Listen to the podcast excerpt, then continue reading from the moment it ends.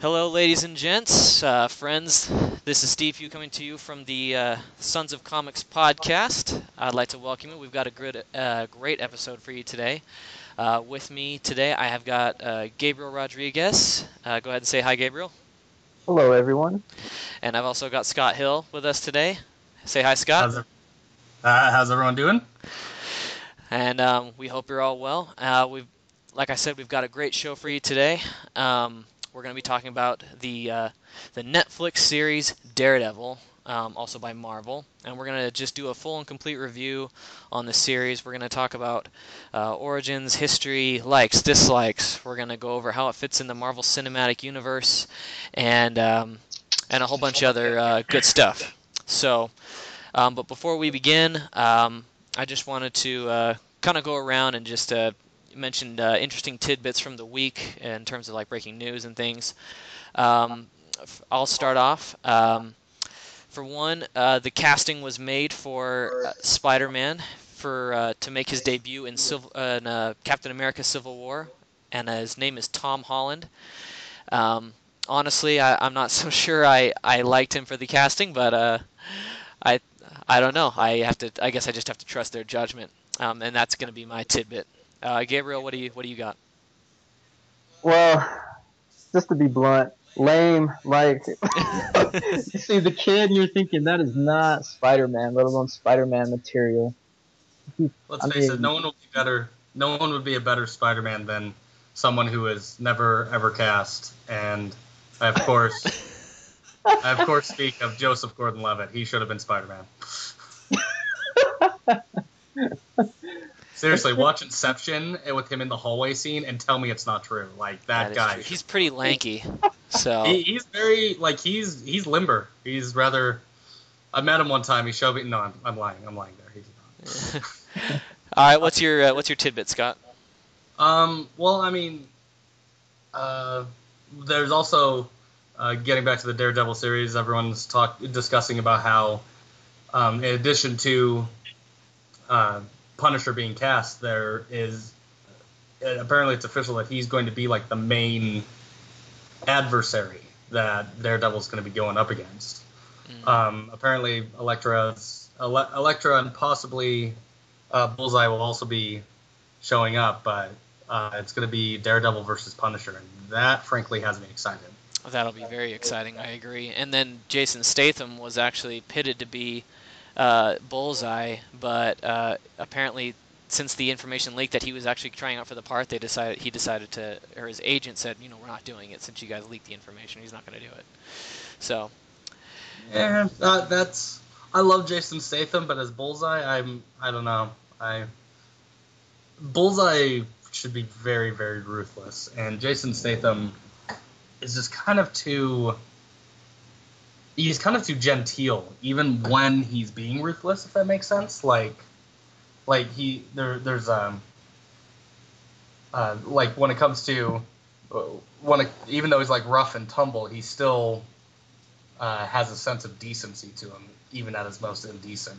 And in my opinion, Bullseye is an evil son of a bitch. Sorry, a son of a person. Okay, well let's uh, let's get on with the show. Um, Scott, do you want to just give us like a brief 30 second history on Daredevil in the comics?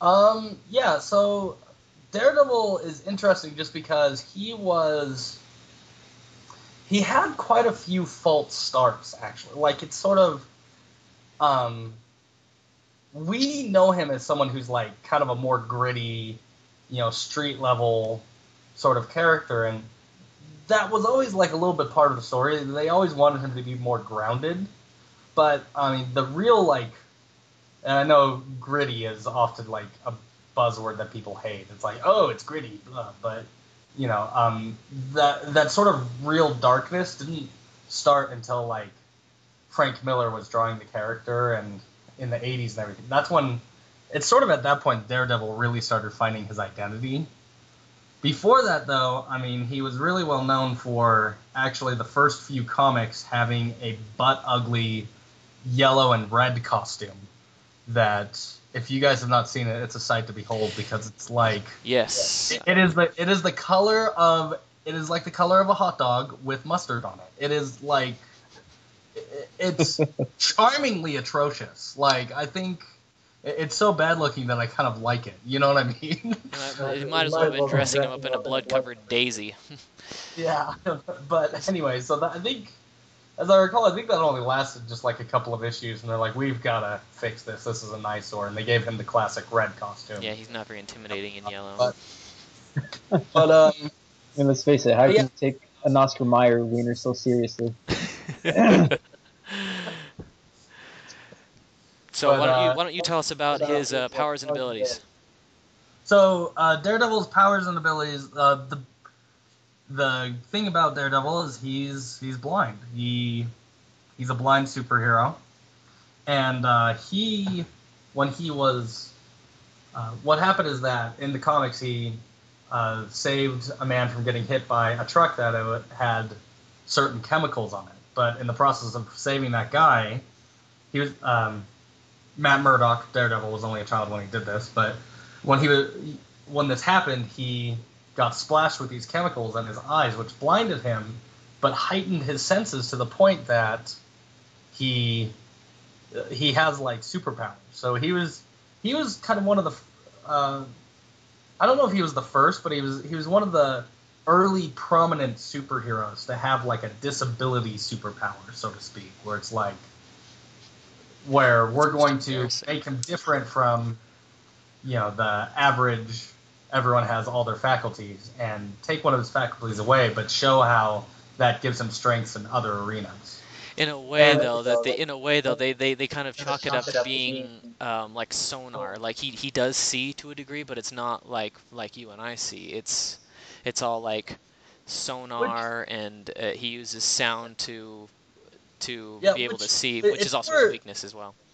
it's less seeing and more sensing and that's that's that's one of the interesting things to compare the um, the Ben Affleck movie to this the Netflix series is that is how they handled visualizing his senses or just presenting his senses and how with the Ben Affleck one they came they showed this sort of the sort of sonar thing like you described and they explicitly the makers of the Netflix series explicitly wanted to go against that. They actually wanted to uh, their sound design is where they went to to present the fact that he has these heightened senses. They wanted you to be able to know that he was sensing something normal people can't sense through sound because they figured that would actually be a more accurate representation and uh, less condescending to people who are actually blind because that that's also a funny thing too is that it happens a lot where people who actually have you know people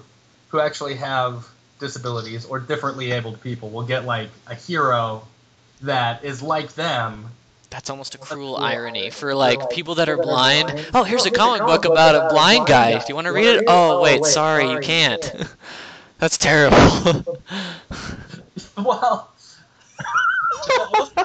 It's awful. but um, but at the same time though, it's like I know that there's a lot of people who dislike.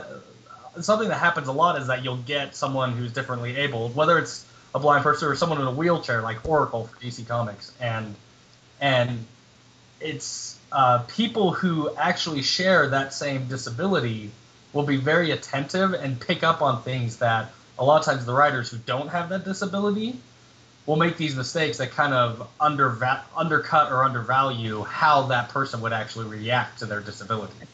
So there were people who actually didn't like the fact that uh, to hear um, Matt Murdock's abilities be described as as like sonar, like oh no, he's blind, but he can still see because that has the idea that oh, seeing is still important, and those who can't, well, we're just going to devalue them. And and the people who made the Netflix series were tried to be very aware of that, and instead tried to say no, no, no, we're not going to say he's blind so he can still see because that's insulting to blind people. He's blind, but he has heightened senses, so we're going to show it through sound. Show it. You know the what I wording they used was a world on fire. Like that's what they said. How he sees the world. It's like a world on fire. Yeah, so basically, he's seeing sense. Like he's seeing smells. He's seeing, uh, you know, shapes based on where sound is coming from. It's a it's a combination of things melded Yeah. together, and that's Yeah, kind of and- how they're portraying it, which they, I thought was, kinda was gave pretty one good. glimpse of that, and they gave one glimpse of that, and then but didn't like keep coming back to it. But uh, the other thing I wanted to mention that is really interesting from Matt Murdock's origin story, and it's hilarious because whenever you're talking about Daredevil, you kind of have to talk about how Daredevil is unofficially the father of the Ninja Turtles. Yeah, Yeah. yeah. I mean, we, we I think we've all heard that, and I'll just run through that really quick. Um, people on the web have been talking about this. It's just a little tie-in where they say, uh, at the same time that Daredevil um, or was being created, or where Matt Murdock had the stuff splashed in his eyes, that was the chemical ooze that they talk about in Ninja Turtles. And when that stuff spilled, the ooze traveled into the sewers, which in turn created the Ninja Turtles. So on this day that Daredevil was basically born, so were the Ninja Turtles, and that's kind of the basis of that. Um, it's not really, it's not based in in fact or anything like that, but it is a great tie-in, and I think it's it's it's fun. It's fun to think about. I don't know. What do you think, Gabe? Well, of all people to ask, I am a huge fan of the Ninja Turtles. I do know that with with that tie-in, it's it's it's more the fact that they kind of uh, oh what are their names? Uh, the creators of the Uh, Ninja Eastman Turtles. and Laird? Exactly. Thank you. Eastman and Laird when they when they started the origin story for the Ninja Turtles, they they kind of I guess for lack of a better term, they just kind of piggybacked off the idea of the chemical spill instead they used the ooze instead. And so, you know, it's not it's one of those, oh, that's kind of interesting and then all right, let's keep moving on. Well, yeah, I guess it's true. But I mean, the other the other parts, and I will move on quickly though. But the other the other thing though too is that all of the Ninja Turtles are actually like straight up copied but flipped from Daredevil. Like for instance, Daredevil's uh, mentor is Stick, and the Ninja Turtles' mentor is Splinter, like from a stick. Or you know, I didn't uh, even think about that until now, and, and you just blew my Ninja Turtles' mind. Foot. So Sorry, yeah, I, first I think it's my mind was so blown that I, I still reel from it like 10, 15 years later from when I heard it. So I'm sorry, it still has novelty for me. We'll move on. But yeah, so his powers, uh, Daredevil's powers, are so uh, acute that uh, um, he can hear heartbeats from I think it's up to a mile away. Like he can distinguish heartbeats. Um, he can tell if people are lying based on um, you know their body language, you know based on their heartbeat and things like that. He also has heightened reflexes and agility because of these extra senses or these heightened senses. Um, and then he his favorite or his weapon of choice are his billy club slash billy clubs. Um, and uh, he you know he's quite proficient in that. And um, so that's basically it for just telling you a little bit about Daredevil. But in terms of the show, um, I wanted to just start off and uh, talk a little bit about you know each of the characters, and I want to start off with basically my favorite character in the show, notwithstanding Daredevil. You know, like because I don't, I don't want to talk about Daredevil quite yet. We'll get to him. Vincent D'Onofrio playing Wilson Fisk is by far my favorite performance of the entire show.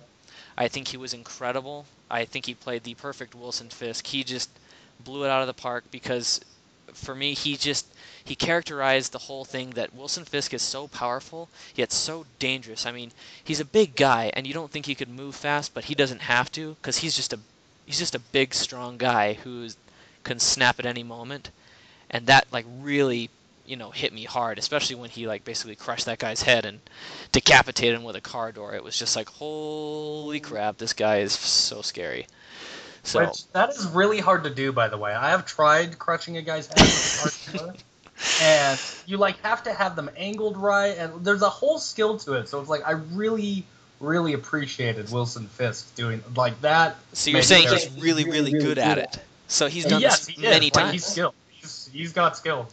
Totally. what, what did you think gabriel Well, I'll admit, yeah, I mean, for someone that's supposed to have class, I mean, a car door, like, in my opinion, he's just being a little lazy. But I'll admit, it does take a certain skill set to be able to do that. You know, the Kingpin being the type of character he is, is just very uh, very sporadic with his. I don't know. It just reminds me of a bipolar little fat kid. Like he he gets mad, he gets mad. When he gets happy, he gets happy.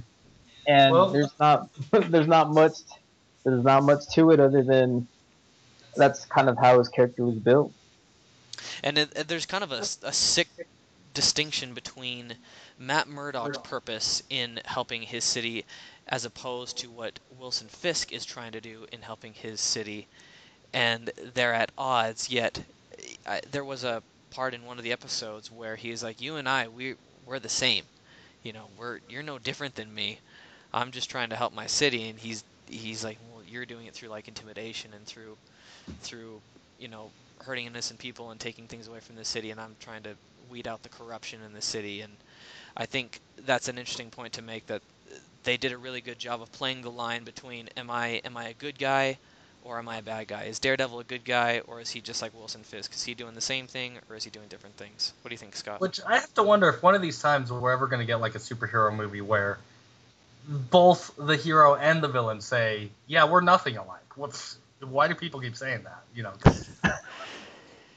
that, that- it's almost started to become like a cliche. It's sort of like, "Hey, you, we're we're exactly the same." No, we're not the same. Yes, we're the same. And, sorry, my, but no. The one of the things I liked about Wilson Fisk as a character though is the amount of nuance they gave to someone who typically is just has just been a a interesting one-dimensional character, but a fairly one-dimensional character. Like in the comics, there's other than just him being in control and being this kind of big fat guy that you would think wouldn't be in control, but is really in control and can handle himself in a fight, and like he's just sort of Mr. Control. And so the dynamic of throwing in his personal history to kind of see how his his need to control uh, developed from his utter lack of control when he was younger, I thought was a very interesting wrinkle on the character. Very good. I, I agree with that. What do you think, Gabe? Ooh, that's almost it's almost a- opening a can of worms with me only because I studied psychology. You know the the you know the human psyche for handling yourself under extreme extreme pressure, extreme decisions like that, especially at an early age, age can uh, literally morph morph a person's mind and uh, belief.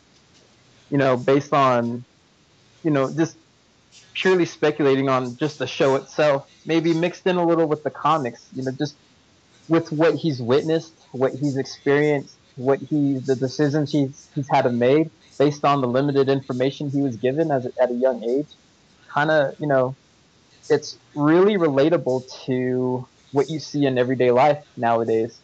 You know, um, just you know, studies show that kids that most kids that undergo trauma like that end up like Wilson Fisk.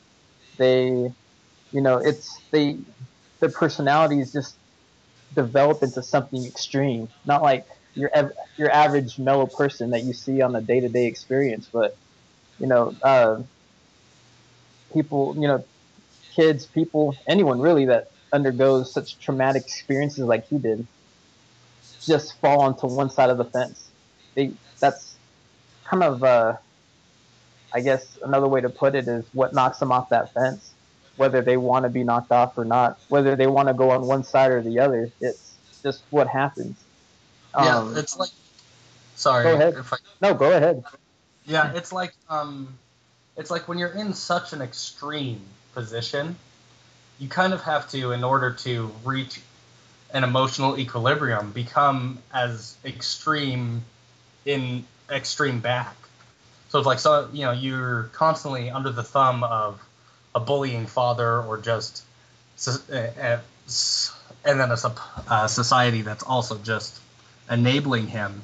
You kind of mentally develop so that you push back against those things often ironically being exactly the thing that you were pushing back again, uh, pushing against So what So you're getting at, though, I mean, I guess what we're all getting at is that they are a product of the society that essentially raised them, and they have equally become as dangerous and violent as the surroundings that they grew up in, to an extent.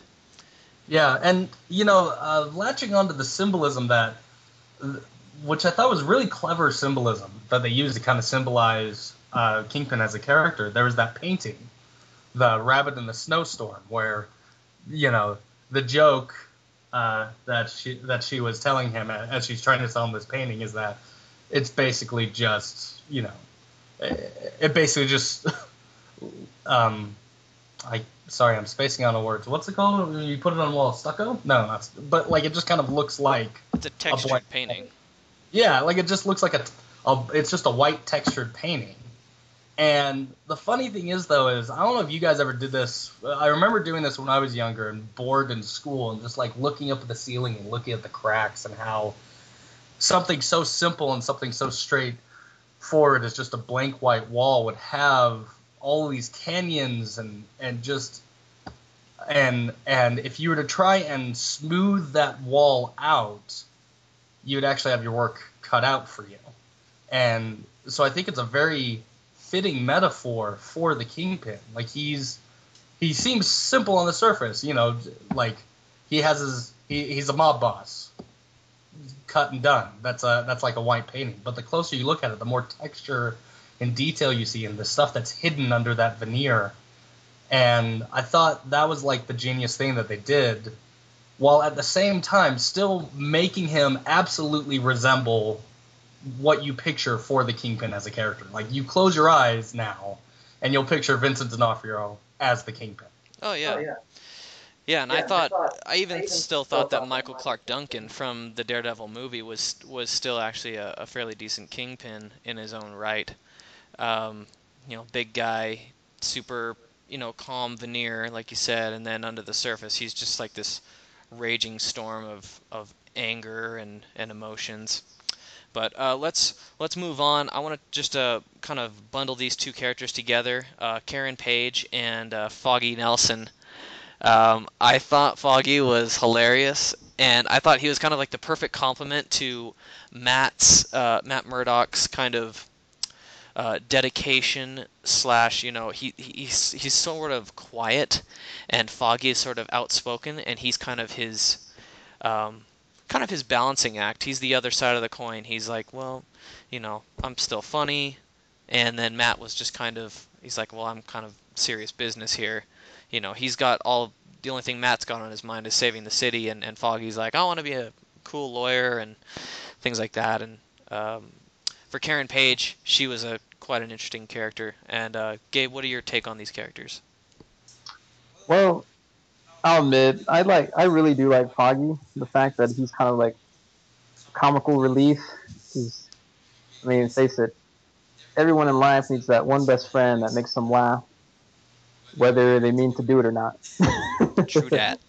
And so, you know, Foggy, he does, you know, he does an excellent job for for being Matt Murdock's best friend. Um, I mean, he kind of rolled back into the history of how they met. You know, ironically, where did they meet? College. the one place, the one place for most people to, you know, get that comical relief, whether you have that degree or not.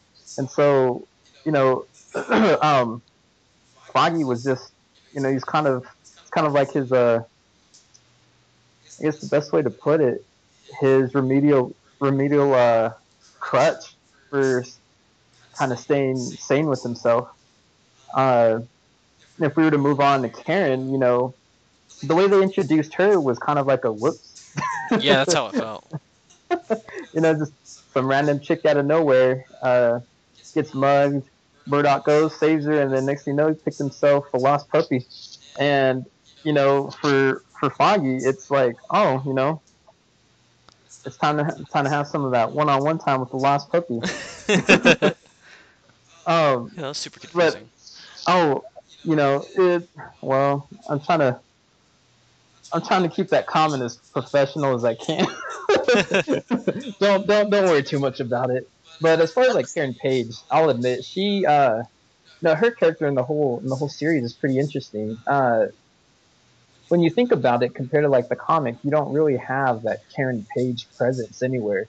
it's more of a, I think, I want to say it's more more the writers and more the writer's way of introducing uh, the word I guess more of a like a romantic feel to it.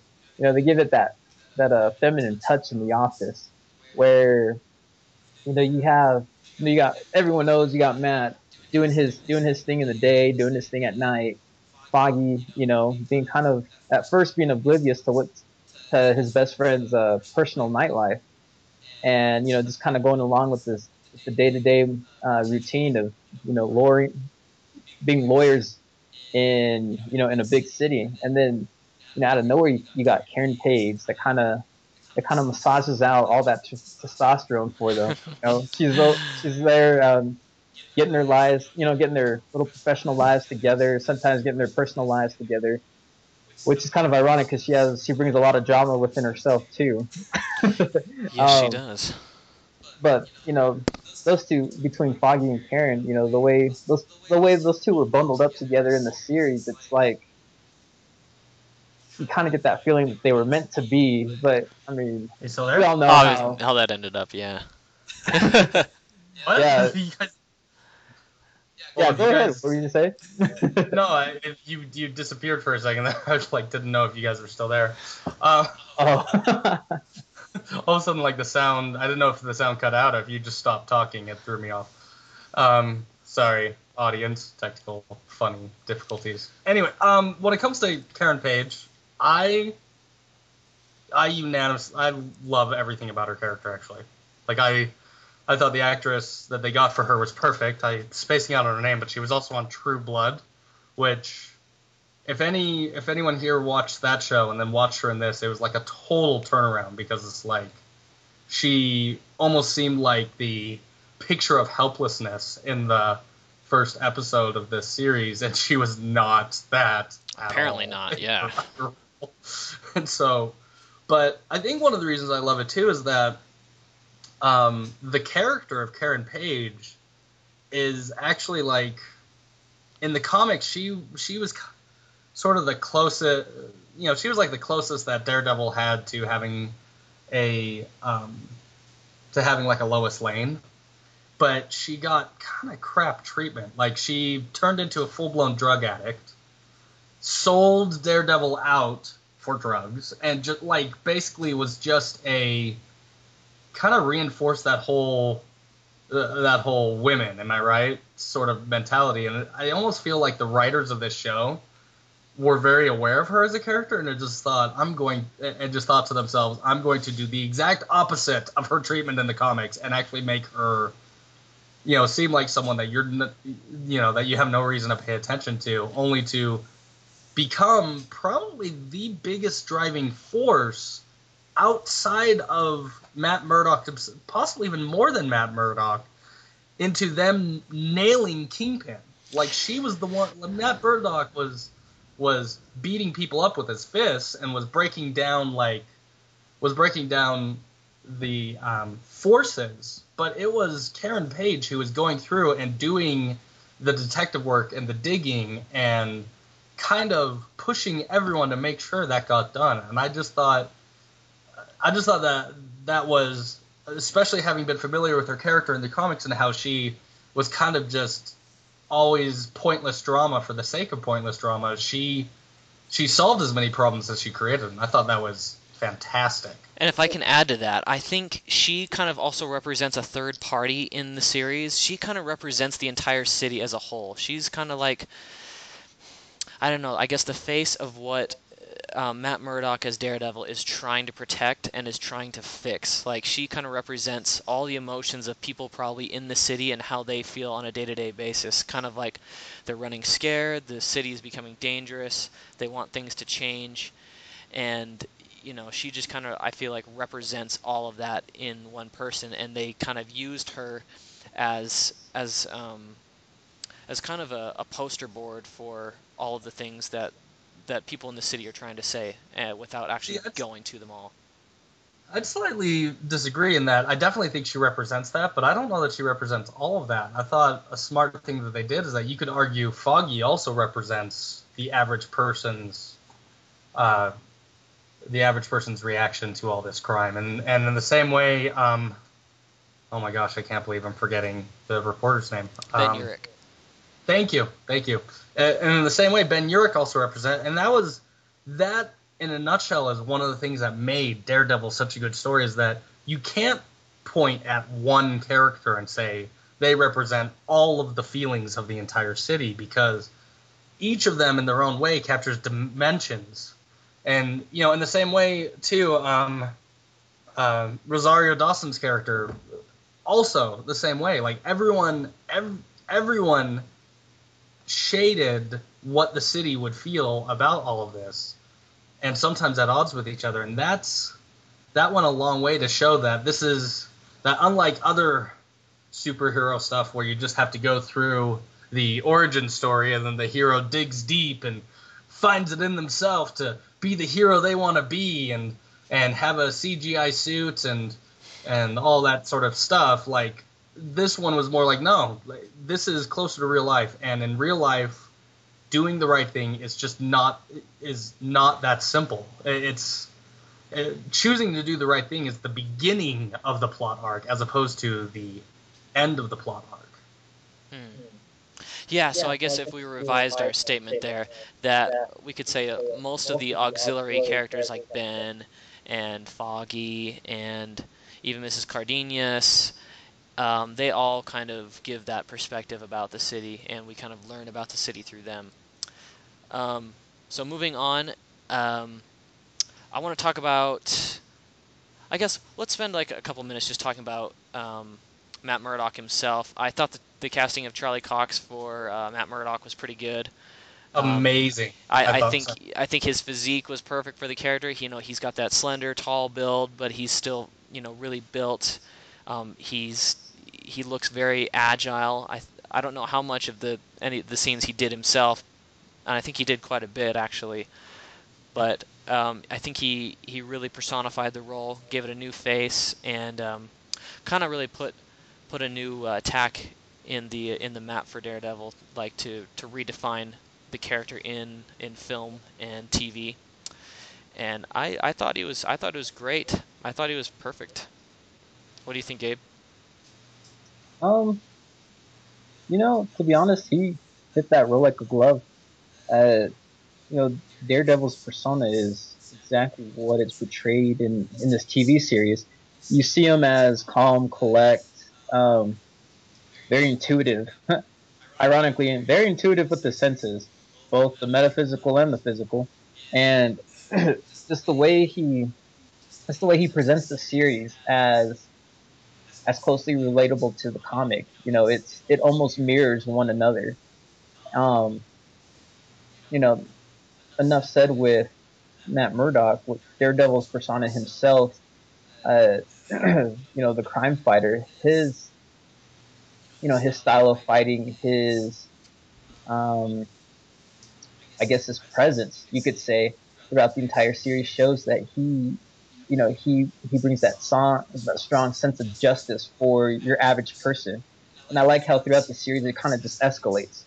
How he he kind of shows you know the average person can defend himself and then towards the end you know not only can the average person defend himself from the everyday person but also from you know the elitist you know the rich the um, the people um, metaphorically speaking people that were meant to bully you. And you know, I can't I can't think of a greater of a greater icon in that sense than than what Daredevil uh, plays in that role. But then you know that's just me. What do you think, Scotty? Yeah, Daredevil, like he really he really is a good example of like the little guy. Like I think that's why him getting pitted against uh, uh him getting pitted against Kingpin even more than Spider-Man or Punisher. It's usually Daredevil who gets pitted, and that's because Daredevil is kind of he's kind of the scrapper. He he's the one that like you know in a fight he he he doesn't have brute strength. He's not able to dominate his opponent, so he has to kind of wear them down and dodge them, and and that really defines how he goes about just solving problems. Like he can't, and in this same way too, it's like he he's a lawyer, and the movie make the the show makes uh, a great um, constantly makes great points about the fact that as a lawyer, he more than anyone should know that he shouldn't be working as a vigilante. But yet, there's only so much he could do as a lawyer. At the same time, there's only so much he could do as a vigilante. So in that same way, just like in a fight, you know, he works. You know, he's scrappy and he and he moves and everything like that. When dealing with the law, he kind of has to treat the law like a scrapper. He doesn't have he doesn't have the income to just get an army of lawyers and dominate or push things into people doing things great.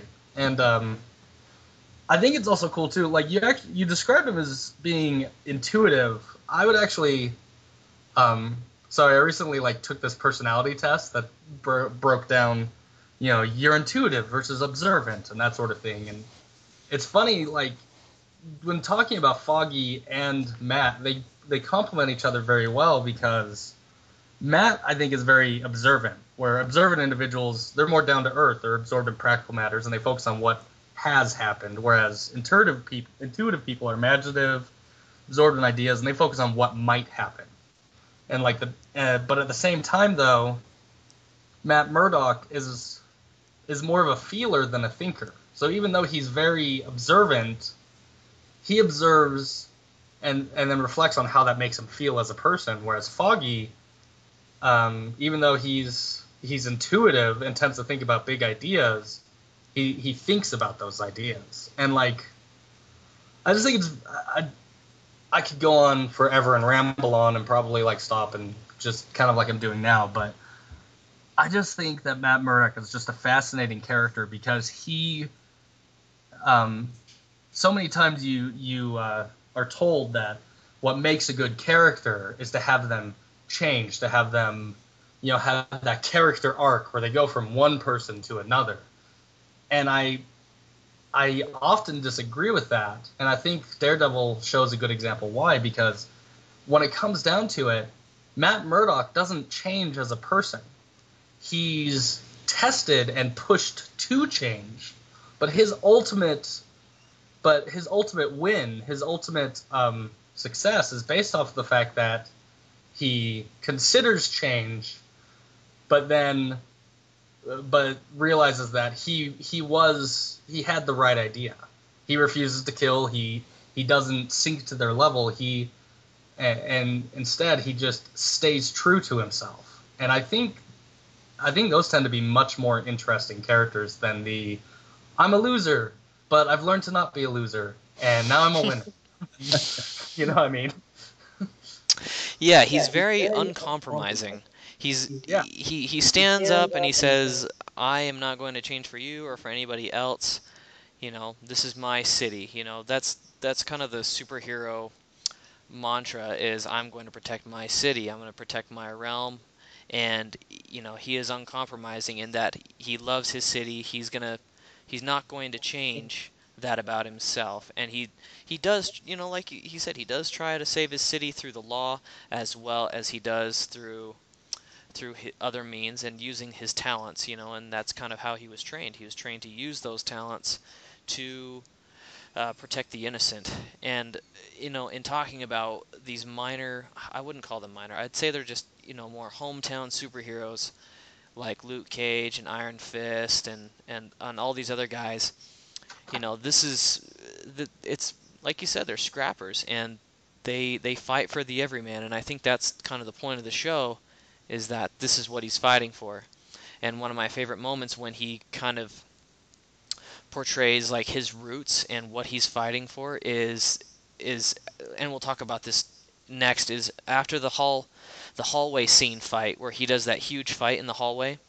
He he finds that little boy, and he um, you know he carries him home. He's you know he's like I'm gonna take you home to your dad, and I think for him it was like completing the circle. He's like I lost my father, you know because of of of organized crime. I've lost my family because of this, and I'm going to protect those and make sure that doesn't happen to anybody else.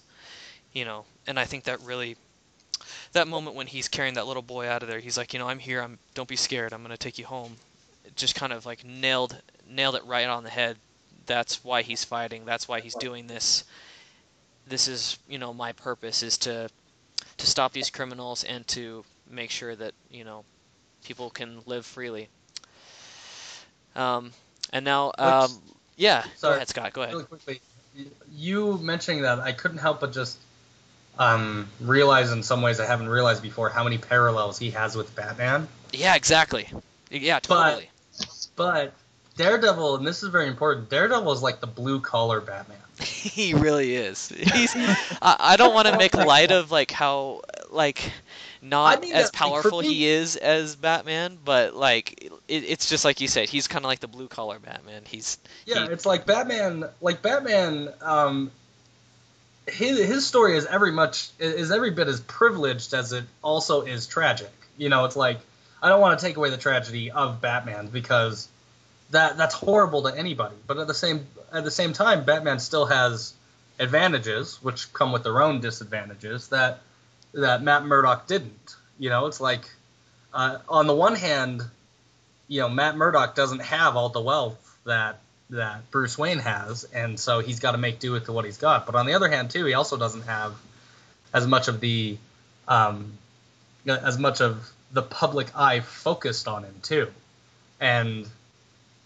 and so whereas like Batman has to constantly be diverting people away from Bruce Wayne as a persona, nobody's paying attention to blind lawyer Matt Murdock in Hell's Kitchen. yeah, perfect cover.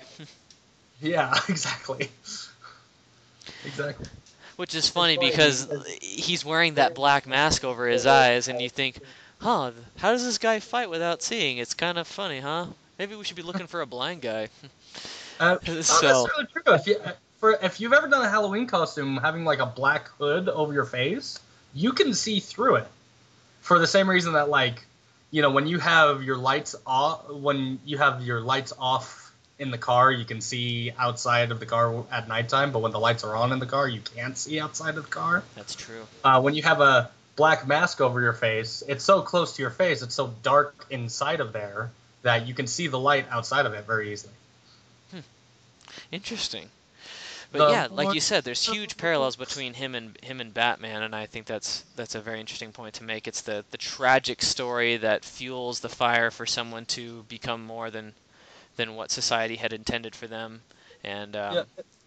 And Yeah. the goal is the same too. Like both of them, you know, the idea of Batman trying to save a kid from the same fate that he had to go through as a kid, you know, is that's why Batman takes on Robin. That's why, you know, it's like both Matt Murdock and Bruce Wayne have very similar ideals. It, it's a shame that DC and Marvel will never like can't just cross over because I'd I'd love to see those two just work together.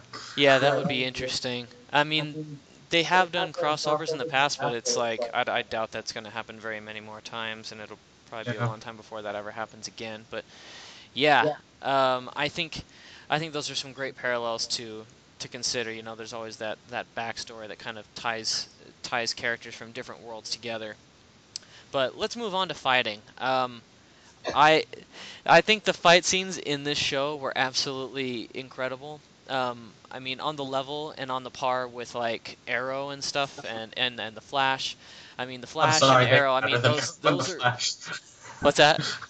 I'm sorry, they were better than Arrow and the Flash. And I Yes. say this is a fan of Arrow and the Flash, but Yeah, I, I, me too. Me too. I mean, I'm a huge fan of the Flash and Arrow. I think they're both amazing shows, and you know, we'll we'll get to those in other podcasts. But um, you know, for for the fact that these uh, like these fight scenes didn't require any real CG or anything like that to be done, it was all just scripted stuff. It's all it all looked very natural. Like, and and to to to go into that a little further, the fights that he's in take a huge toll on him.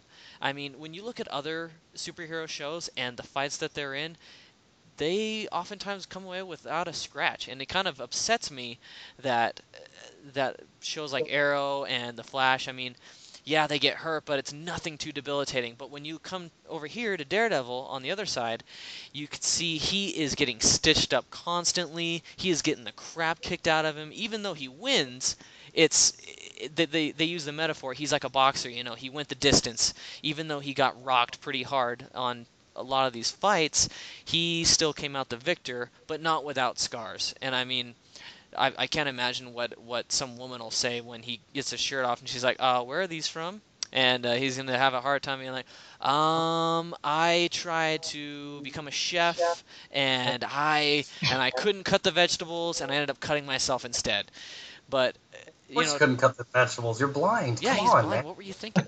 anyway, um, I just was so amazed by how well actually these fights stick to the comics because Daredevil, as we know, is supposed to be super agile. He's supposed to have the agility of like an Olympic gymnast or better, per se. And some of the the huge front flip kicks to the face and the aerials that he was doing, and a lot of the parkour just really went over the top and nailed the characters from the comic together with what we saw in the show. And I thought that was just amazing. And then to boot, like his fight with Nobu was amazing. He got super cut up there. I was impressed by that. But obviously, the hallway scene is my favorite fight of the entire show. I just was um, was totally blown away by how I don't know how well they just tied each of those shots together because it's not a one shot. It is filmed um, in pieces, but you don't notice the pieces. It's meant to look like a one shot. Yeah, But- sort of like the sort of like on uh, Children of Men. If any of you have seen that, when um, that has like a number of one shots too, that are several different shots tied together. But I think one of the things that makes the hallway sequence so good too is the idea that, for one thing, contrary to what Michael Bay would have you think, um, Great Michael Bay. a good fight or action sequence involves is setting up a good fight or action sequence is similar to setting up a chess game. Knowing where the pieces are in relation to each other and the danger that they have once they get into proximity with each other is half of what makes it exciting. And that hallway sequence was just so perfect because before it ever even started, it showed you the layout and then it showed you the pieces and it showed you everything all of the elements that were in here. It's kind of you know it's to mix metaphors because i'm excellent at that. It's kind of like you know it's sort of like wow this is this is a really good dish you created but then when you watch someone make that that dish it's more impressive because you're like wait you use this and this and this and with that hallway sequence, it showed all the elements that were being put in there, and then it dropped in Daredevil, and it waited to introduce him last so that as soon as you saw him walk down that hallway, your brain could already think ahead to, wow, this is what's he gonna do? Is he gonna try and sneak past them? No, it looks like he's gonna go take them up. This is gonna be pretty gnarly, and I almost actually anticipated that once he like busted through that door for it to like cut to black or something and not see the fight at all. But then the fight kept going and it like my jaw just dropped even more and more and it was because it was just like it, it was perfect synergy showing all these different elements of just how they play off of each other.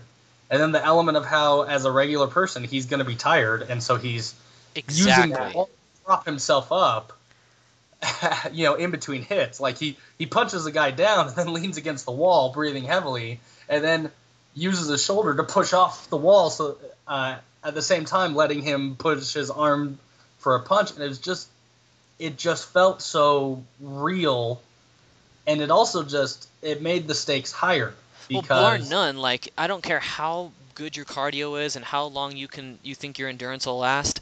I mean, I I've tried wrestling somebody for real oh. once, and it takes so much out of you. It's incredible. Seriously. It's incredible how much energy it Just takes to get somebody on the ground and you know put him out. So when like you said, when he's leaning up against the wall, I'm like that is so accurate. That is so accurate. You can't take on 15 guys by yourself and and be able to stand easily, you know, halfway through. I, like, what do you think, Gabe?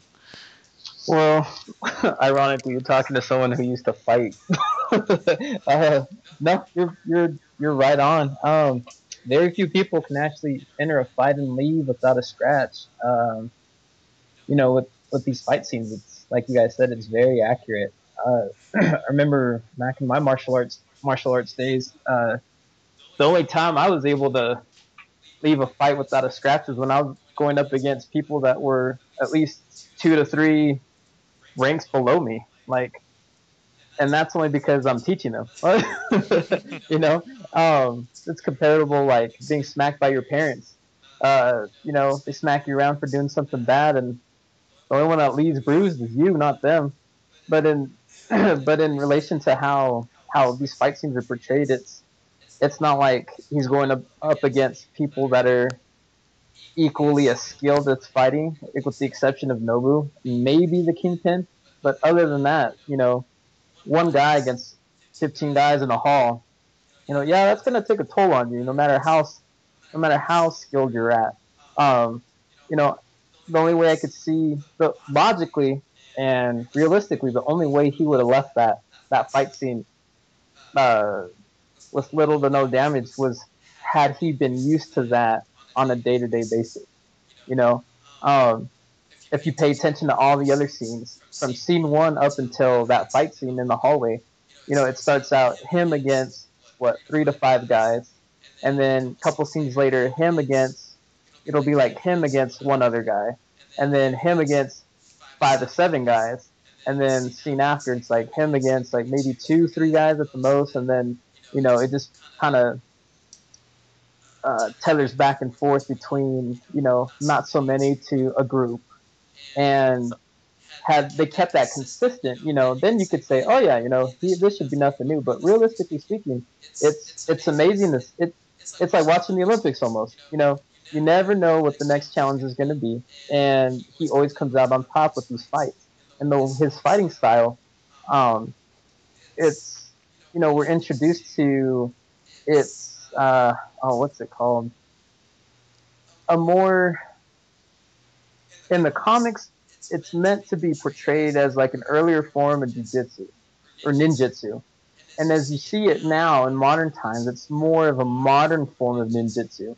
And i like how they keep how they keep things up to pace with you know uh, the current generation. And that way it's more that we get more meaning out of that history lesson. And you're not thinking oh you know that's just you know that's it's just the story that could never really happen if it even if you wanted to be. But these writers are saying you know no it's true. Freaking it can happen to anyone like you and me. And this is how he handled it. And this is how he was prepared for it. And and even up until the fight scene against the kingpin um, for my last commentary on this you know that it's that one one-on-one match where you're pitted against someone of much bigger than you. I was, I was going to say equal or greater value. Oh. but you know, much bigger than you works too. Uh, um, with the way he's, you know, the way he fights the kingpin at the end, it wasn't, you know, he, he Murdock with uh, his with his training and his skill set, you know, he didn't go in fighting like he did with the with the 15 in the hallway. He went in fighting knowing it'd be like fighting Nobu again, but a bigger version. you know, and you know he he adapted quickly. He knew, you know, this is gonna this this is gonna take my all. So I gotta, you know, I better I better play it quick and play it strong in the in the first half. You know, and as as a fighter, you know, you kind of you only do that if you sen- you have the sense of I might fail. You know, that doubt that kind of scours the back of your mind thinking, you know, I have the ability, supposedly, to win a fight at this caliber, but, you know, there's also that chance due to, you know, the, the logistics of he's bigger than me. He might, he's obviously might, might be a little more powerful than me. So I better give it my all to kind of gauge how much, if I can actually do this or not. You know, now let's, let's say, no, let's say that fight ended in a draw. You know, Daredevil and Kingpin go at it. They're both, you know, they're both winded. They look at each other and kind of walk away. You know, Matt's first impression is going to be crap. Like this did not go as I planned, but you know, at least I survived. And Kingpin's going to be thinking, "Oh, he ain't no pussy." Uh, you know, maybe maybe I did underestimate my opponent, but the fact that he won the fight, you know, Daredevil's thinking in his mind, all right, you know, the doubt's gone. I can now remove that doubt. And, you know, from here on out, it should, and I use that term lightly, should be easy sailing. But everyone knows that's not always the case. You know, it's relatable to life, life itself. Go ahead, Scott.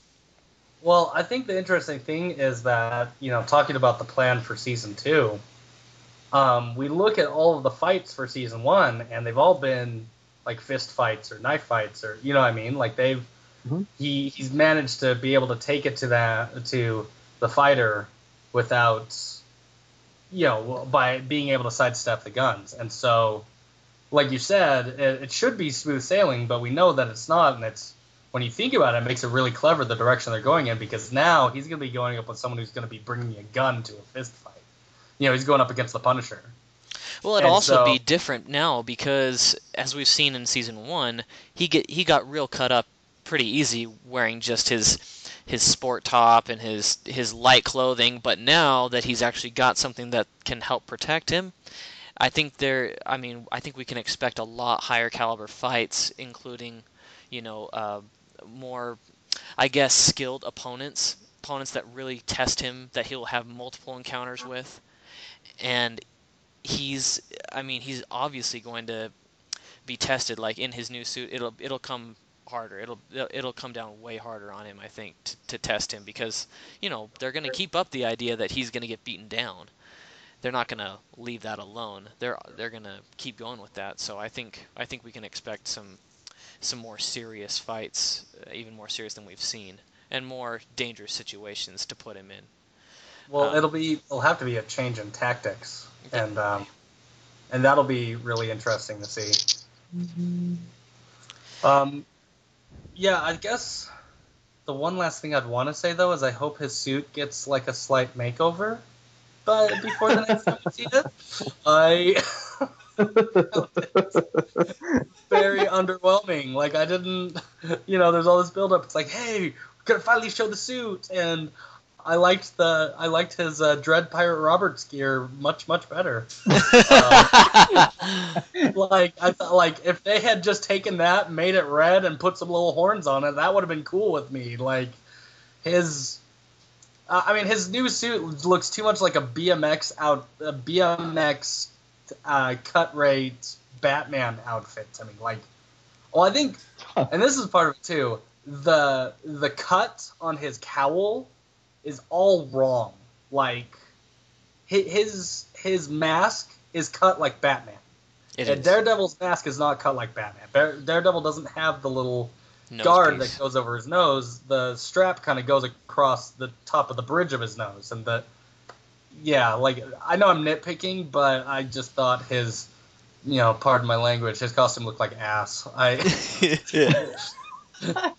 Well, I was gonna say, Scott. You know, it's kind of supposed. It's supposed to. I have. The only reason I say that is because the way these the way these writers and these producers are thinking is, you know, it it matches the first season because, you know, I guess uh, it's hard to kind of depict and uh, explain exactly why that is, but the closest I can come to it is the fact that it's it's part of the whole humble beginnings. You know, he's the prototype suit matches the season one, which is the prototype season for when Netflix launched this. They knew. Well, I'll admit, I'm pretty sure in the back of their minds they had a, a strong hunch that this series would be a success. So they figured, you know, it's going to be a success. We're going to work hard at it. Therefore, everything should equate to to each other. You know, Matt, like you guys mentioned before, you know, the blue collared Batman here, he's over here, um, working his working his tail off to be the superhero that the city needs. And at the end, when he's given the one piece of equipment he's going to need throughout the rest of his, uh, you know, storyline, that's how it starts. Yeah, it's not going to be the prettiest, but it's a start. And then we can expect to see perfection as the seasons go on. Um, you know, it's it's one of those it's one of those realities where you got to think to yourself, hey, it's either that or he goes back to the Oscar Mayer weenie. You know, I don't know. I thought his costume was comparable to the Oscar Mayer weenie as far as how. Well, if, if I can add to that, I, I would agree with Gabe, and also add that if we look, if we kind of compare it on a level like looking at all the other Marvel superheroes um, up to date, with their costumes. Um, none of them like always perfectly conform to the comics, and that's just kind of it's just kind of you, you get what you, you came for. I mean, it, they're all kind of modern updates to what the comics Yeah, portray, and. And like look at look at Captain America. I mean, there are a lot of things that are, are slightly different to yes to the original costume, and they've done away with a lot of things because they're modernizing it and they're kind of putting into terms that fit with our time period and fit with what we can expect today. And I think yes, Dare, I, I would agree. Daredevil's costume did not conform to the comics completely. It, it's more of like a rough sketch um, to what the comics originally um, had in mind and what we would expect, even in comparison to Daredevil the movie. But I can say for it that it is a it is a great modern portrayal that fits in well with other costumes that we see with uh, Marvel characters. Like look at Black Widow, look at Hawkeye. I mean, their their their costumes are very modern in their material look and what they have to offer in that regard. And I think Daredevil's costume does fit that fit that idea, although it doesn't really conform to the comics um, as great as we'd like. But nonetheless, I mean, it's still got some of the great elements. It's still got the horns. It's still, you know, he's still got his billy clubs, which I might add, I was kind of disappointed they they lost the whole uh, the wire. You know, it's used as a grappling hook. They didn't include that, and I was kind of upset about that. And uh, and that's just They might include that in the that- second season. yeah, that that's probably later to come. Um, uh, he'll probably get used to using some kind of like grappling he hook in the next season, and then he'll want to incorporate that into his billy club. And you know, I think we could we could probably expect that in the near future. But like I said, I I think his costume for a first season, end of the season prototype was was okay. It was it was Yeah. fine. I think it, it met the qualifications for what he was he was getting, like Gabe said. But it's it's far from over. And there is room to improve it because, as they mentioned, they said it wasn't like totally finished Yeah, yet, it wasn't finished. which I think might have been the writers like, you know, uh, might have might have been their little escape route in case people didn't it, it didn't like the costume. Which apparently I'm not the only one. So Well, it's more of them just like shaking their finger at you, saying like, "Nah, not yet." You know, we're Yeah. you know we're gonna save the best for you know a couple seasons down the road when Yeah. you get to see him in his prime. You know, this is this season is just him starting out as. Daredevil. You know, he is making his first appearance in Hell's Kitchen as Daredevil with this you know with this arrival. So, I mean, look at Batman. Even his first outfits are were, were kind of rough sketchish. If we if we look into it and look into the history, he was kind of rough sketchy as well. that's true. So, I, I I cut him some slack, but as well, I mean, yeah, it was nowhere near what the actual thing looked like. Mo- mostly, this series was just so good that I had to find something in it. You know what I Yeah. mean? Like, uh, This is my way like of my, my way of hating something about it. yeah, it's like I, I, in order to feel fair and biased, I have to feel like uh, fair and unbiased. I have to feel like I have something. but um, so let's let's compare it to let's go on to comparing it quickly to uh, other shows in market for superheroes. Um, Gabe, why don't you why don't you give us a rundown of what you think? Ooh, ah. You just had to ask the kid that doesn't watch that much TV. I can I can answer it if you prefer. Like, cause I've got I have opinions. I have so many opinions. You Well, let, let, let's let Scotty let's let Scotty go first, and that way it can jog jogs my memory to see what I've seen in the what I've seen recently. Go ahead, Scotty. Well, I think the funny thing is, is like, you know, comparing this with other superhero TV shows, to compare it to like Agents of Shield, which takes place in the same universe, kind of feels like apples and oranges because they Mm. they're going after such different things. yes. And to, and to compare it to the Flash, I think is the same way. But you could very, uh, very easily compare it to Arrow. And it's funny because like I I like Arrow. I like a lot of things that it does. And but uh, in some ways, Daredevil kind of has inadvertently cheapened Arrow for me because now I watch Arrow. I'm like, uh, it's so obvious that this is So made on the unfair. channel that did Dawson's Creek because they're dealing with relationships over the fact that people are epic dying. You know what I mean? Like Daredevil, the Daredevil, like uh, Gabriel, you'd mentioned um, Oh man, I have this bad habit. I can I will forget names. I'll forget my own name. Uh, Karen, Karen, yeah. Uh, Yeah. you mentioned Karen and you used the word romantic. I act, like the funny thing is I think the only kind of romance in there was like between her and Foggy a little bit, but it was also just as much camaraderie as it was romance. True. But Yep. Friends other benefits. than like that, Yep. other than that, and then also um, Rosario Dawson, you know, there's a little bit of romantic overtones there, but for the most part, Daredevil like avoided romance, except for maybe like the Kingpin is the character who. it's the only one in the show that got action. Yeah, exactly. It's like it's like if nothing Actually, else, people, did. Daredevil is a sign that you can be big, husky, and bald, and still be able to um, land Superman's biological mother for Man of Steel. Like exactly. that, that's for everybody. Um, how does the how does the big fat guy get more love than than the uh, the handsome savior of Hell's Kitchen? How does that happen? You want to know why? Yeah, Gabe, I do wanna know why. He's not. He's. Well, he's, let Scotty. Let's Scotty. Sorry, but no, No, go it's- ahead, Scotty. Go ahead. But I think, and I think that's one of the things that, like, if you could, I think that's one of the most obvious differences that if you compare um, Arrow to Daredevil, Arrow has a lot more melodrama, where melodrama is just people having drama against each other because they kind of can. You know what I mean? It's like they're sort of. They have enough free time that they can just fabricate drama out of thin air. That's like I'm gonna whine That's about my love life. Is that what they're doing? Pretty what's that?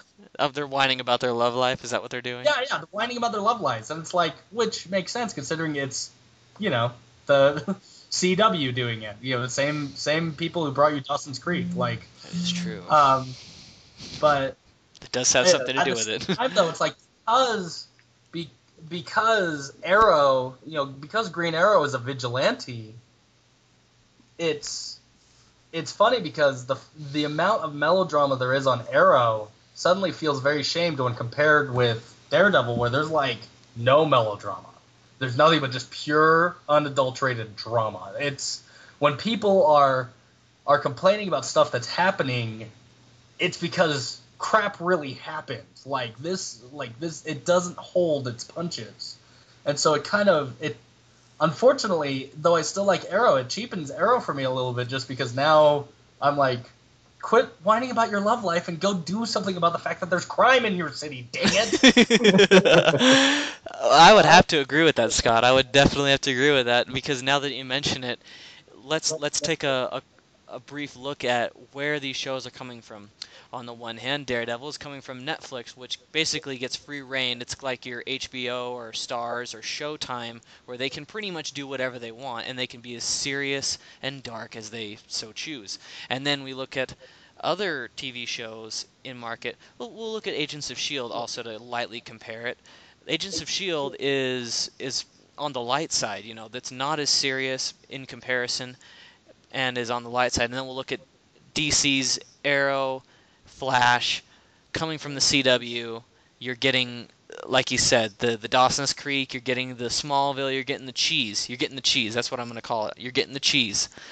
It's all just melodrama. It's a lot of melodrama, a lot of relationships. When you know, when you can watch when you can watch Daredevil and you can watch 13 episodes straight and feel like you watched an entire movie that was solely focused on one train of thought. The city is falling apart. What are these people doing about it? You can go, but then you go over to DC's like Arrow and Flash, and there's like, well, she doesn't love me. What am I gonna do? And then you go to Arrow, and it's like, well, this girl doesn't like me because I've been a total a hole to her for reasons that I'm going to explain and take a long time to get over. So, I mean, that if we look at it in that because context, fight. yeah, because of fighting for justice. fight for justice. Yes. So yeah, I, I definitely agree with that. It's it's uh, it's definitely a different experience. But I like the fact that the you could totally binge the whole series and not feel bad about it. You know, Yeah, you it's can you can watch all 13 episodes and not not feel bad about it. If I watched all 20 something episodes of Arrow in a row, I'll be like, man, what did I what did I just do? But, uh, even though I really like the show, even though I really like the show, and it's so much fun to watch, I, I couldn't I couldn't do the same thing with Arrow that I could do with with the Netflix series Daredevil because for some reason they have written it so well and so compelling that without that melodrama stuff in it, it just is a whole new it's a whole new ball game that they're playing. Yeah. That said, though, too, um, a big key difference between Matt Murdock and, um, and again, spacing out on names, Green Arrow. I don't remember Oliver his Queen. civilian name. Oliver Queen. Thank you. You have failed the city. Sorry. Um, you always have to say that. it's like you have failed this. Um, but Oliver Queen, unlike Matt Murdock, does have to go through a character change of learning to be less of a selfish doofus.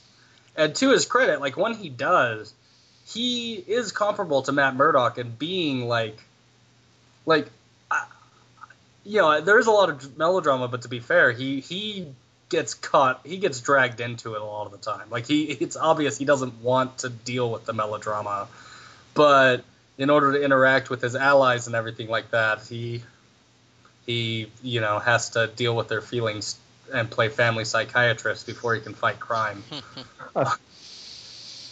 so but, um, yeah. and from there, let's move on to um, how does it fit in, in the Marvel Cinematic Universe? Like, does it fit in well? Does it uh, tie in well? Do you think, like, I want to ask the question: Do you think that at some point, you know, we've seen? I'll give the example. We saw Sif in Thor show up in uh, Agents of Shield. Is it possible, or do you think it's likely that we'll see characters from this show fold into movies that are that are to come? Do you think it's ever possible that we might see Daredevil show up in a Marvel Cinematic Universe movie? Like, what do you guys Yes. think? Do you think I it's, think- it's likely? I think, well, I think it's very, very likely that Daredevil will show up in a movie. Like, I could see that easily. However, I don't think we will ever, ever see Thor or anyone like that pop up on Daredevil. Yeah, for some reason that just feels right. Yeah, you know, it's like it's like I could see I could see Daredevil being pulled in because they need everyone that they can to face this big conflict, but you know, I don't think you're ever gonna like when Dare when Daredevil's fighting, you know, dealing with his conflicts, the more separated and and exclusive to the rest of the Marvel universe he is, the more it feels right because so I thought you know but at the same time that's the nice thing is, is about the show's focus is that it doesn't have to strain to do that. Like they i thought they had some nice pieces of dialogue where they talked about how you know nobody's paying attention to us. They're paying attention about alien invasions and all this other stuff which means crime can just keep on going. And it's just like yeah you're right. That's totally how it would happen. Good on you show. And uh, but like i just uh, but yeah, like I think I think if we that said though, it would be very interesting if Spider-Man pops up in Daredevil. Which Like- which which it might be likely. Um, they often have they've worked together in the comics frequently, just as um, Punisher has had in run-ins with Daredevil as well. So yeah, like you said, that's that's uh, completely likely. But um, Gabe, uh, what do you think? Do you think the crossovers and the uh, the tie-ins with other shows is likely, or Well, to be honest, you know, looking at trends based on history, the only time you'd actually ever see the exact same actor in the exact same costume mixed in with his element of other superhero superheroes in this comic stream is when there are budget cuts. I mean, norm to to be honest, and it's funny because when I talk about quote unquote the truth behind most of these occurrences and you know people's curiosity, it only comes when you know when when companies like DC Comics and Marvel are starting to pinch the wallet, so to speak. You know, um, there was a time if you look back in you know the history of comics when um, I want to say when color TV came around. That was when sales of comics started to decline pretty rapidly. Why? Because people would rather watch it on TV than sit and read about it, or try to you know hide under like a street lamp to read the next page. Versus, I get to sit at home on my couch, flip the tan- flip the channels, and you know, wait till mom and dad go to bed and then jump at it again. um, you know, and that's when you started having crossovers. Why? Because there were budget cuts. And so, realistically speaking, that'd be the only time you'd ever They had to see. do something. Yeah, they had to do something to revive, you know, revive that um, that excitement It- that was starting to lose, starting to get lost. It's for that reason too that comics of that time also started getting more sciency and and because comics when they started out were kind of more street level and gritty, and even Superman, his powers were not the ridiculous power set that he had now. Like it wasn't until after color TV happened and comics had to get create start get more creative Yep. because the fact that colored pictures didn't cut it anymore, and so they just went for broke with as many crossovers and gonzo ideas as they possibly could. And so, yeah, that's a good point. Like, I kind of think, and so if if what if what you're if I'm fully grasping what you're saying, it almost because I do think that they have a lot to gain to like throw Daredevil in as a cameo for like you know, for like Infinite, you know, Avengers Civil, uh, not Civil War, but um, Infinity War. Mm-hmm. Like, why not? That's uh, by its definition, it's supposed to be infinite and involve everybody. But I guess the only time they would start being like, "Hey, here's Iron Man on next episode of Daredevil," would be if they're in decline and they need to try and drum up sales. You know, I feel I feel like that is possible. I think like in Infinity War, I could totally see them doing a uh, an Easter egg where they mention like a couple of a couple of lawyers from Hell's Kitchen, or saying I don't know, there's a couple of lawyers and one of them's blind, and they mention that in Civil War somewhere, and then later on down the road, you might see Daredevil, you know, uh, enter Infinity War, but the only reason that they can do that or even think about doing it is because they have the rights back for Daredevil, which they didn't have before. And they when they have the rights to do these sorts of things, it, it, it puts a, a whole new element in there where they can kind of play around and do what they want.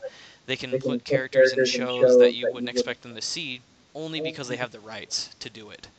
And when you retain rights, I mean, you, you totally have creative control, and Marvel has that now. So I don't think there's there's no impossibility of doing it, but it's less likely than than I would say, you know, seeing because like like I said, I use the example of Sif showing up in Agents of Shield. It's because um, Clark Gregg, who plays Agent Coulson, started out in the Marvel movies. He started out in Iron Man. Because he split off into his own show, I think that's part of the reason there are so many crossovers there and and they can use characters from the movies interchangeably with with the TV shows. But as for Daredevil fitting in well with the cinematic universe, it's hard to say because it's it's got its own element and feel to it rather than Agents of Shield or Agent Carter or or any of the other Marvel movies do. This is like watching a Batman television show what without Batman. It's just a, it's a total different Blue collar Batman. yeah, blue Yeah. collar Bla- blue collar Batman gets his own show, but it's you know super dark and super moody as opposed to watching Agents of Shield, which makes you like laugh half the time, and then you're just like watching them do crazy things. But It's funny though. yeah. You you reminded me like I had totally forgotten um, how how uh, the because I like I got so caught up in the fervor of the show that I've forgotten that that it was only recently that Marvel got the rights back and how there was actually a pitch that would have been a pretty good pitch that uh, when um, when Fox still owned the rights to Daredevil the pit the guy who was pitching this was to do like a 70s style like 70s era daredevil movie where it would kind of be like taxi driver you know which was filmed in the 70s and is a classic like basically let's try and bring daredevil back to earth you know back down to earth and get away from the crappy ben affleck movie by just kind of restoring him to his roots and looking at what the world was like then and how he fits in. And the funny thing is, is that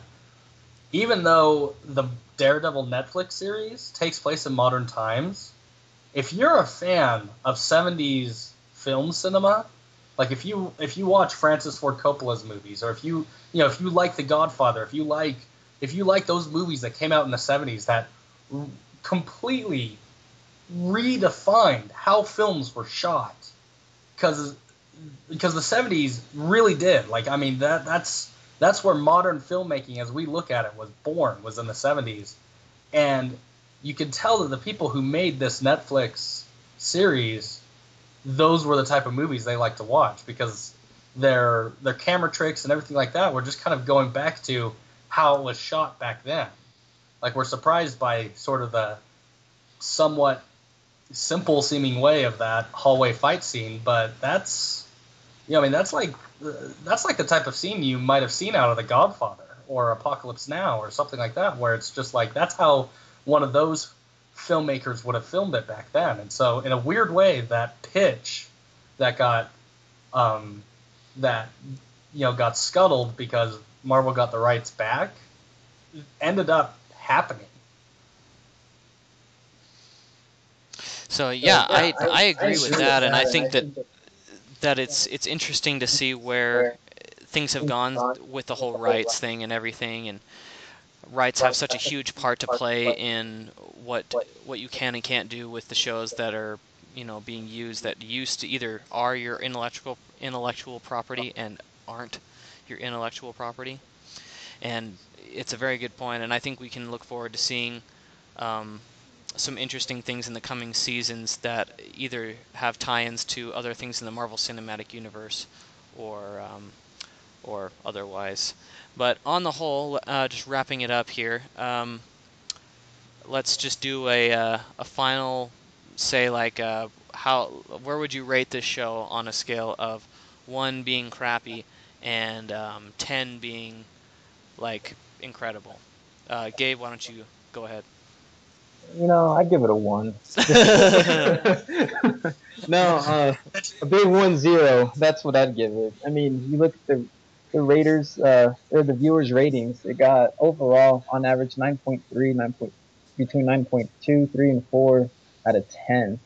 And just because, you know, it's, it's a, it's a very nice, very, uh, very well put together, uh, I don't even know how to, what to call it. I mean, I'd say TV series, but, you know, nowadays you can watch it online, you can watch it, you know, you can watch it on your TV, but most people, you know, watch it on their laptops or on their iPads, sometimes on their phone.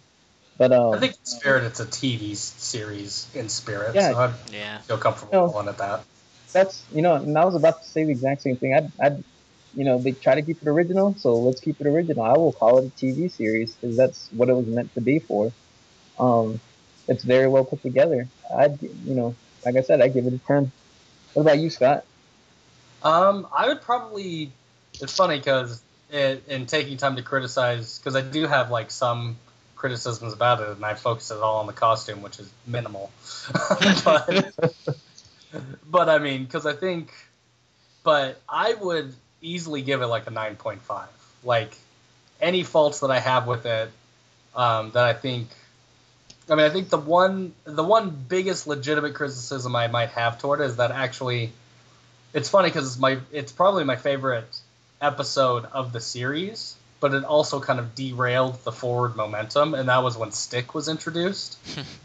Interesting. Because at the beginning of that episode, you know, it's like he had just finished with the Russians, and you know that was all, and then he was going after Leland Owsley, and then all of a sudden Stick's like, "Hey," and Owsley tases him, and it's done, and then as soon as he's done with Stick, he doesn't go after Owsley, so it's like it's at that point the plot flounders for a little bit until it gets its feet back, and then in an episode or two. But um, but I actually like forgot said, about that. just That's funny. it was funny. yeah. it's But like the guy who has super so, senses like, couldn't sense not- that taser coming for him. yeah, I know, right? Like it's just electricity. That's he needs to go up against Electro. He will never see it coming. Nope.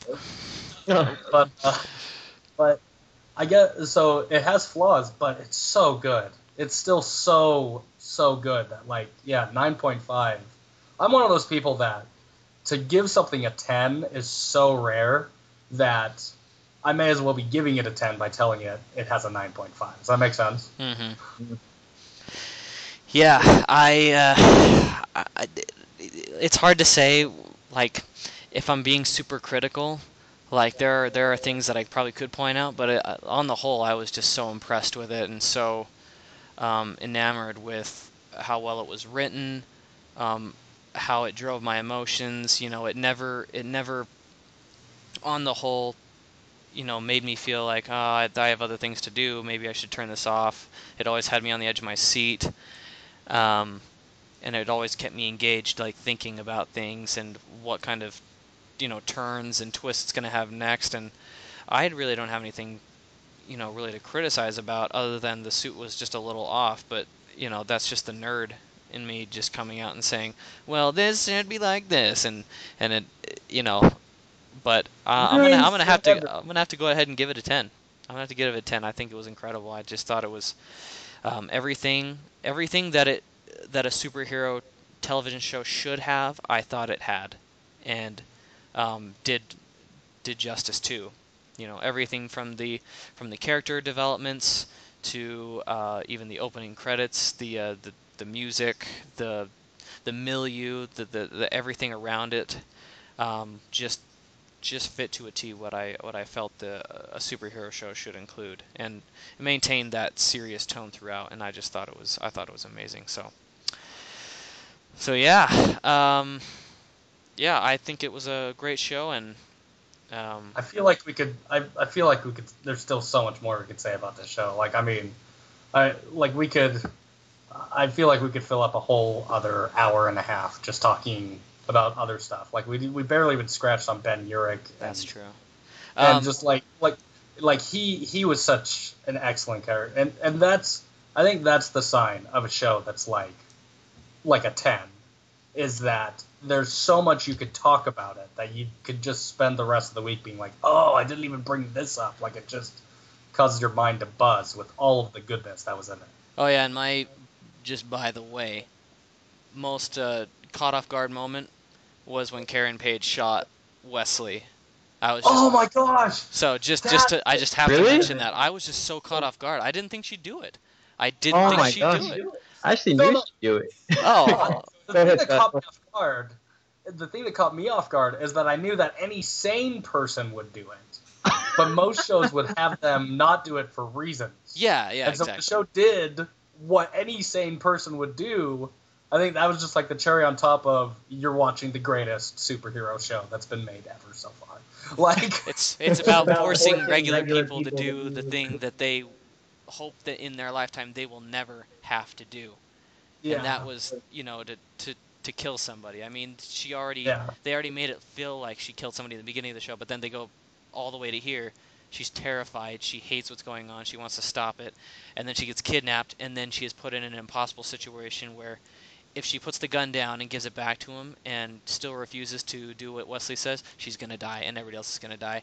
And if she does, and if she does shoot him, she'll be scarred for the rest of her life, and she will never be able to truly overcome what is what she's done with herself, which is just it's it's those great psychological moments where they're put in a in a in a vice and there's no way out that you're, you're screwed if you do screwed if you don't sort of situations that really make a show memorable. And that was like my most memorable moment was just like her pulling the trigger on wesley. Like it was that first shot like the first shot she shoots him and he's like super surprised. You know she shoots him in the shoulder. He's like um wtf uh, what what just happened and then she's surprised herself but then she continues to pull the trigger and shoots him six more Sure. times yeah. so, you know, at that point, And- you're just you're just over the line. She's just like, I'm gonna finish this. If I'm gonna shoot him once, I might as well just shoot him six more times.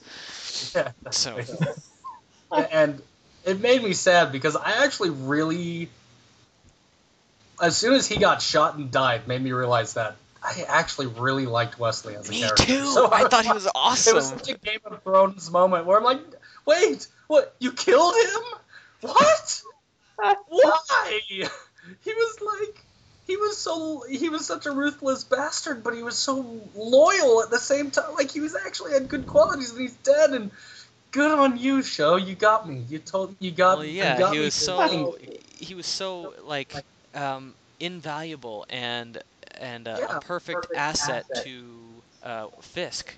It was like, man, I really like him. He's such a good friend. You know, even though he's evil and he's awful, he's such a good friend.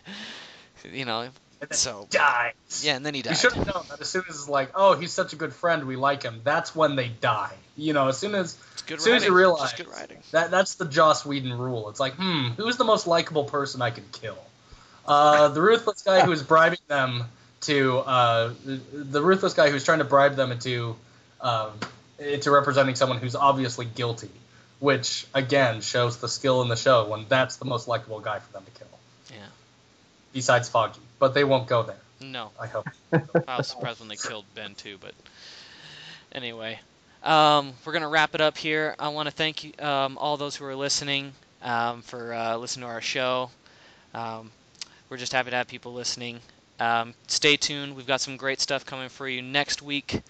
Um, we'll keep you updated on the latest news and uh, tidbits that we have for you. Um, and uh, yeah, we'll talk.